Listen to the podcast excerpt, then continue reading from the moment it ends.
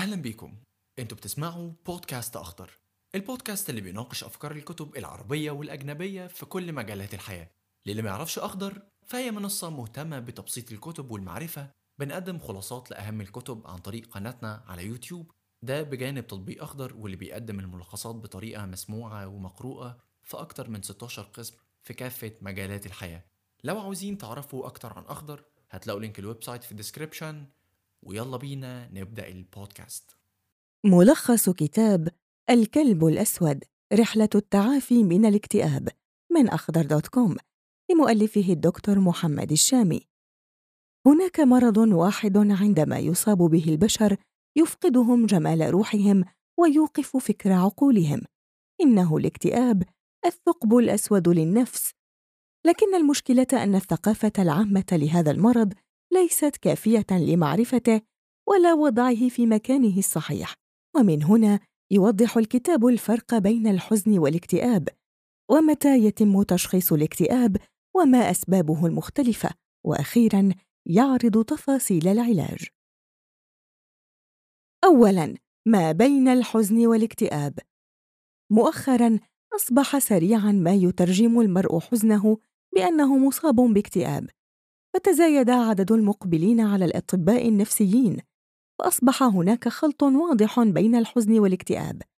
الحزن هو تفاعل طبيعي جدا يحدث لكل البشر وبالتأكيد ليس كل حزن اكتئابا. وهذا الخلط الحادث لا يؤثر فقط في الشخص الحزين لكن أيضا في من يتعامل معه ويحاول مساعدته. فمنذ ثلاثينيات القرن العشرين اجتهد علماء النفس والأطباء النفسيون في تحديد مواصفات محددة ودقيقة للأمراض النفسية. وكيف يمكن الفصل بين التفاعلات النفسية الطبيعية وبين ما هو غير طبيعي؟ وبنهاية القرن العشرين كان أكثر تصنيفين استخداما بين الأطباء والمعالجين النفسيين هما التصنيف الدولي للأمراض ويصدر من منظمة الصحة العالمية ويهتم بجميع الأمراض الطبية. والتصنيف الأمريكي للأمراض النفسية وهو مختص بالأمراض النفسية فقط. ويتفق التصنيفان في وصف الأعراض التي إذا وجدت في الشخص لمدة أسبوعين على الأقل يمكن تشخيصه بالاكتئاب. وهذه الأعراض هي المزاج الحزين الغالب على حياته ويظهر ذلك على ملامح الشخص أو من خلال ما يذكره عن نفسه. وقلة الاستمتاع واللذة بالأشياء اليومية التي كان يستمتع بها قبل ذلك وضعف الشهيه للأكل ونقص الوزن أو زيادته وقلة النوم أو زيادته بشكل واضح ومتكرر مع أحلام مزعجة وضعف النشاط في أغلب أمور حياته والشعور الشديد بالذنب وإحساس بعدم القيمة والتفكير في الموت أو تمنيه أو التخطيط له واستمرار خمسة أعراض على الأقل على مدار أسبوعين يدل على معاناة الشخص من الاكتئاب ويمكن تحديد شدته من عدد الأعراض الموجودة لدى الشخص. فالاكتئاب البسيط إذا كان الشخص لديه من خمسة إلى ستة أعراض والاكتئاب المتوسط من سبعة إلى ثمانية أعراض والاكتئاب الشديد إذا كان عنده كل الأعراض. هذا هو الاكتئاب الذي يجعل الشخص يفكر في الشيء وعكسه ويقتنع بالاثنين في نفس الوقت. إنه المرض الذي يجعل الإنسان يرى الموت أفضل من الحياة على الرغم من أن طبيعة الإنسان الهرب من أي شيء يعرض حياته للخطر ولا يحترم هذا المرض سنا فيمكن أن يصاب الشخص بهذا المرض في طفولته أو مراهقته أو عندما تكبر سنه. ثانيا تفاعل الإنسان مع الاكتئاب. لا يدرك البعض تأثير الحالة النفسية في الجسم نفسه اعتبارا منهم أن الحالات النفسية هي حالات غير مادية ويصعب أن تؤثر في الجسم. لكن وجد أن الأمراض النفسية بشكل عام والاكتئاب والقلق بشكل خاص يصاحبهما ما يعرف بالأعراض النفس جسديه وهي الأعراض والآلام الجسدية التي تكون ناتجة لأسباب نفسية. وأشهر مثال على ذلك هو القولون العصبي. فهناك الكثير من الحالات يكون لديها سبب نفسي لحدوث اضطرابات الهضم وبهذا عرف سبب تسمية القولون بأنه عصبي. وهناك أعراض جسدية كثيرة يسببها أيضا الاكتئاب مثل تساقط الشعر والصداع المستمر وصعوبة التركيز وجفاف الحلق وآلام في المفاصل والعضلات وضعف الرغبة والقدرة الجنسية وتغير الدورة الشهرية لدى المرأة. وعند النظر في مسار حياة الأشخاص الذين عانوا أو لا يزالون من الاكتئاب سنجد أن هناك أمورا كثيرة مشتركة بينهم. فمع بداية إصابة الشخص بالاكتئاب يلاحظ الأهل والأصدقاء التغير الذي يحدث عليه ويحاولون التحدث معه بهذا الشأن. لكن ينكر المريض كل ذلك ويصر على أنه سيكون بخير بنفسه ودون الحاجة إلى أي مساعدة. ويضغط أفراد الأسرة والأصدقاء المقربون عليه كي يتقرب إلى الله ليخرج من هذه الحالة. فيقتنع الشخص بالكلام لكنه يشعر أنه غير قادر على فعل أي شيء ويرفض الشخص وأسرته اللجوء إلى العلاج النفسي بسبب قناعات سلبية عنه. وإذا حدث وذهب الشخص إلى الطبيب النفسي يعترض على أنواع العلاجات سواء كانت تناول أدوية مضادة للاكتئاب أو الحجز بالمستشفى. إذا بالتأكيد ليس كل حزن اكتئابًا، فهناك أنواع مختلفة من الاضطرابات النفسية تقوم بتغيير مزاج الشخص أيضًا، ومن المهم إذن معرفة كيفية التفريق بين الاكتئاب وغيره من اضطرابات المزاج. فالاكتئاب مثلاً في الحالات الشديدة يصاحبه ما يعرف بالأعراض الذهانية أو الفصامية، ولها صورتان وهما الهلاوس ومعناها استقبال الحواس لأشياء غير موجودة من الأساس مثل سماعه لشخص يتحدث إليه أو يرى اشخاصا غير موجودين. والصورة الثانية وهي الضلالات وهي أفكار ثابتة خاطئة عند المريض لا تقبل الجدال. فمثلا يعتقد أن هناك اشخاصا يتربصون به في كل مكان فتسمى هذه الحالة ضلالة الاضطهاد. ثالثا اضطرابات سوء المزاج. وكما ذكرنا من قبل أن ليس كل حزن اكتئابا وأن هناك العديد من الاضطرابات النفسية التي تشترك جميعها في أحداث تغيير مزاجي للشخص غير الاكتئاب. وأول هذه الاضطرابات هي الاضطراب الوجداني الثنائي القطب وهو نقيض الاكتئاب حيث تظهر على الإنسان علامات الفرح الشديد والنشاط وقلة الحاجة إلى النوم والكلام الكثير ومن هنا جاءت التسمية بثنائي القطب.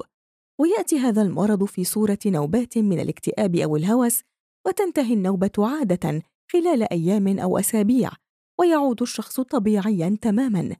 وهناك أيضا الاكتئاب الموسمي ويحدث في مواسم معينة من السنة كالصيف والشتاء.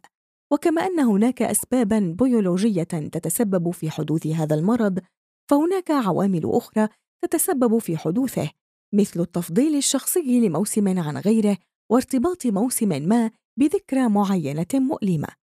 وهناك أيضا عسر المزاج وهو عبارة عن درجة من الحزن يأخذ فترة طويلة على الأقل سنتين لكنه لا يصل إلى درجة الاكتئاب في الشدة ولهذا سمي الاكتئاب الجزئي.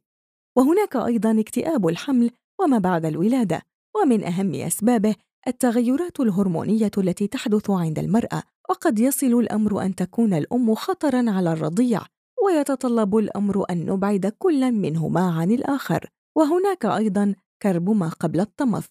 وهو مجموعة من الأعراض تحدث في الأيام التي تسبق الدورة الشهرية لدى المرأة. ومن ضمن هذه الأعراض العصبية وتقلب المزاج وزيادة الشهية وبعض الآلام الجسدية مثل الصداع وآلام الظهر وتنتهي هذه الأعراض عادة مع بداية الدورة الشهرية ويصاب بهذا المرض نحو 8% من النساء يؤثر في يومهن بشكل واضح.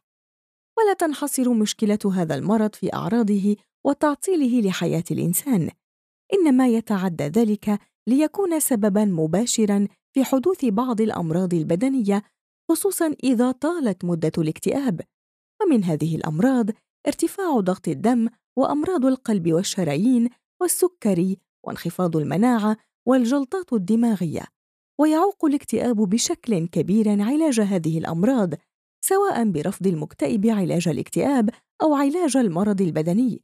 ووجد أيضا أن هناك ارتباطا بين الاكتئاب وزيادة حالة الانتحار فأكثر من 80% من المنتحرين كانوا يعانون من الاكتئاب. رابعاً أسباب الاكتئاب. يعتقد الناس أن المشاكل اليومية التي يتعرض لها المرء سبب رئيس في إصابته بالاكتئاب وهذا المنطلق ليس صحيحاً. فلا شك أن المشاكل والحوادث والصدمات تؤثر نفسياً على الشخص وقد تسبب له الاكتئاب. لكن ليس معنى ذلك أن من ليست لديه مشاكل كبرى في حياته في مأمن من الاكتئاب. ذلك لأن الاكتئاب كباقي الأمراض قد يأتي دون سبب مباشر أو محدد وإذا تم تقسيم أنواع الاكتئاب من جهة معرفة السبب سيقسم إلى ثلاثة أنواع.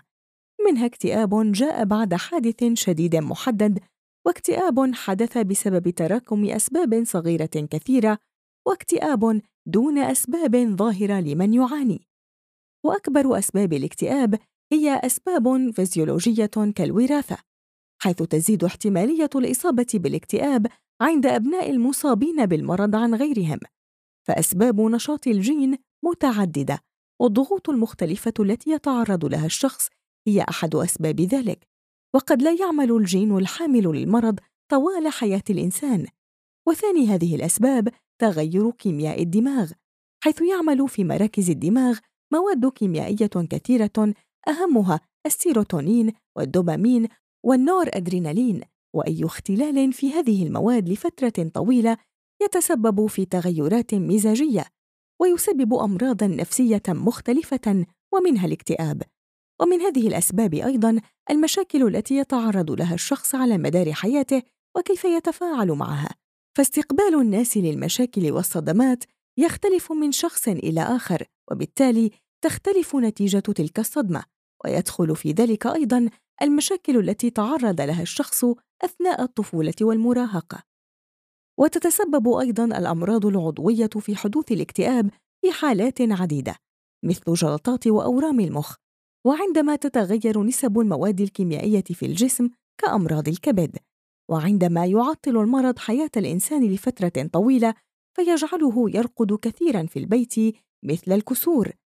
وإذا كانت هناك آلام مبرحة لا تستجيب للعلاج مثل آلام المفاصل والفقرات الشديدة ومن هنا تم إيجاد اختبارات نفسية معتمدة للاكتئاب متوافرة على الإنترنت وفي العيادات والمراكز النفسية يمكن للمرء أن يجربها بنفسه ويحسب النتيجة ويعرف إذا ما كان لديه هذا المرض أم لا.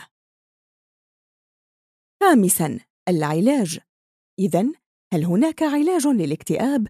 الإجابة نعم، فيمكن تقسيم أنواع معالجة الاكتئاب من حيث طبيعة الشخص المتدخل في العلاج، فيأتي العلاج الطبي يوضح كيفية مساعدة الطبيب والمعالج النفسي للمكتئب، فالاكتئاب كأي مرض طبي إذا تأخر المريض في طلب العلاج أو تطبيقه فستزداد شدة المرض وتطول مدة العلاج.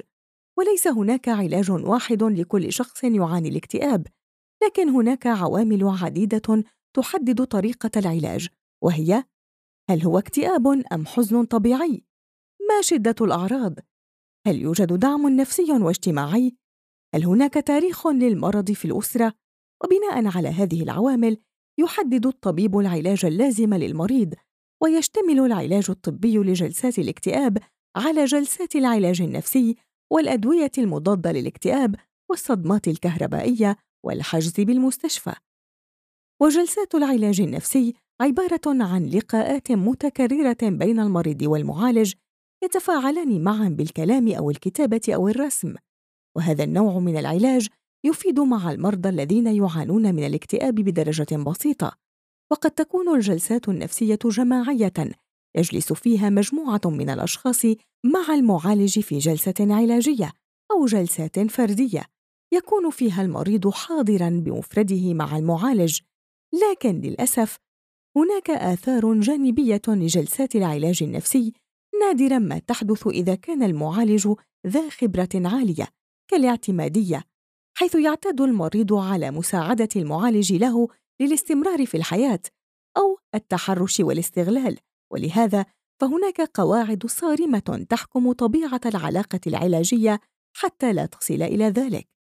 وتمثل الأدوية دورا مهما في علاج الاكتئاب ومع ذلك تحظى بثقافة سلبية عند عامة الناس وحتى العاملين في المجال الطبي غير النفسي حيث يعتقد أن الأدوية النفسية تسبب الإدمان وهذا غير صحيح فلا يوجد أي دواء من أدوية الاكتئاب يدرج ضمن جدول الأدوية المخدرة وفي الغالب جاء هذا الاعتقاد لأن مدة العلاج قد تطول وربما احتاج المريض أن يستمر على العلاج لفترة أطول حسب مشكلته.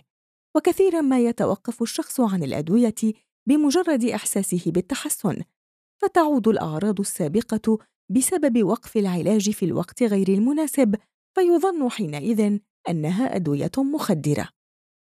أما العلاج بالصدمات الكهربائية فيتم عن طريق إدخال تيار كهربائي للمخ فيفصله ثم يعود إلى العمل خلال ثوان معدودة. فتعمل على إحداث تغير سريع في المواد الكيميائية الموجودة بين خلايا المخ فتعود إلى نسبتها الطبيعية مع إعادة تشغيل المخ ولذلك يظهر التحسن سريعا على المريض وهو في أشد حالاته. وختاما. كثير من الأشخاص المقربين من الشخص المكتئب يريدون أن يساعدوه بكل الأشكال لكن مع الأسف أحيانا النيات السليمة لا يصاحبها أفعال تساعد المريض بل كثيرون يزيدون من معاناته غير قاصدين ذلك. لذا حاول أن تسمع ما يريد أن يقوله وساعده على القيام بالمهام اليومية وابتعد تماما عن النقد واللوم واتهامه بضعف الإيمان.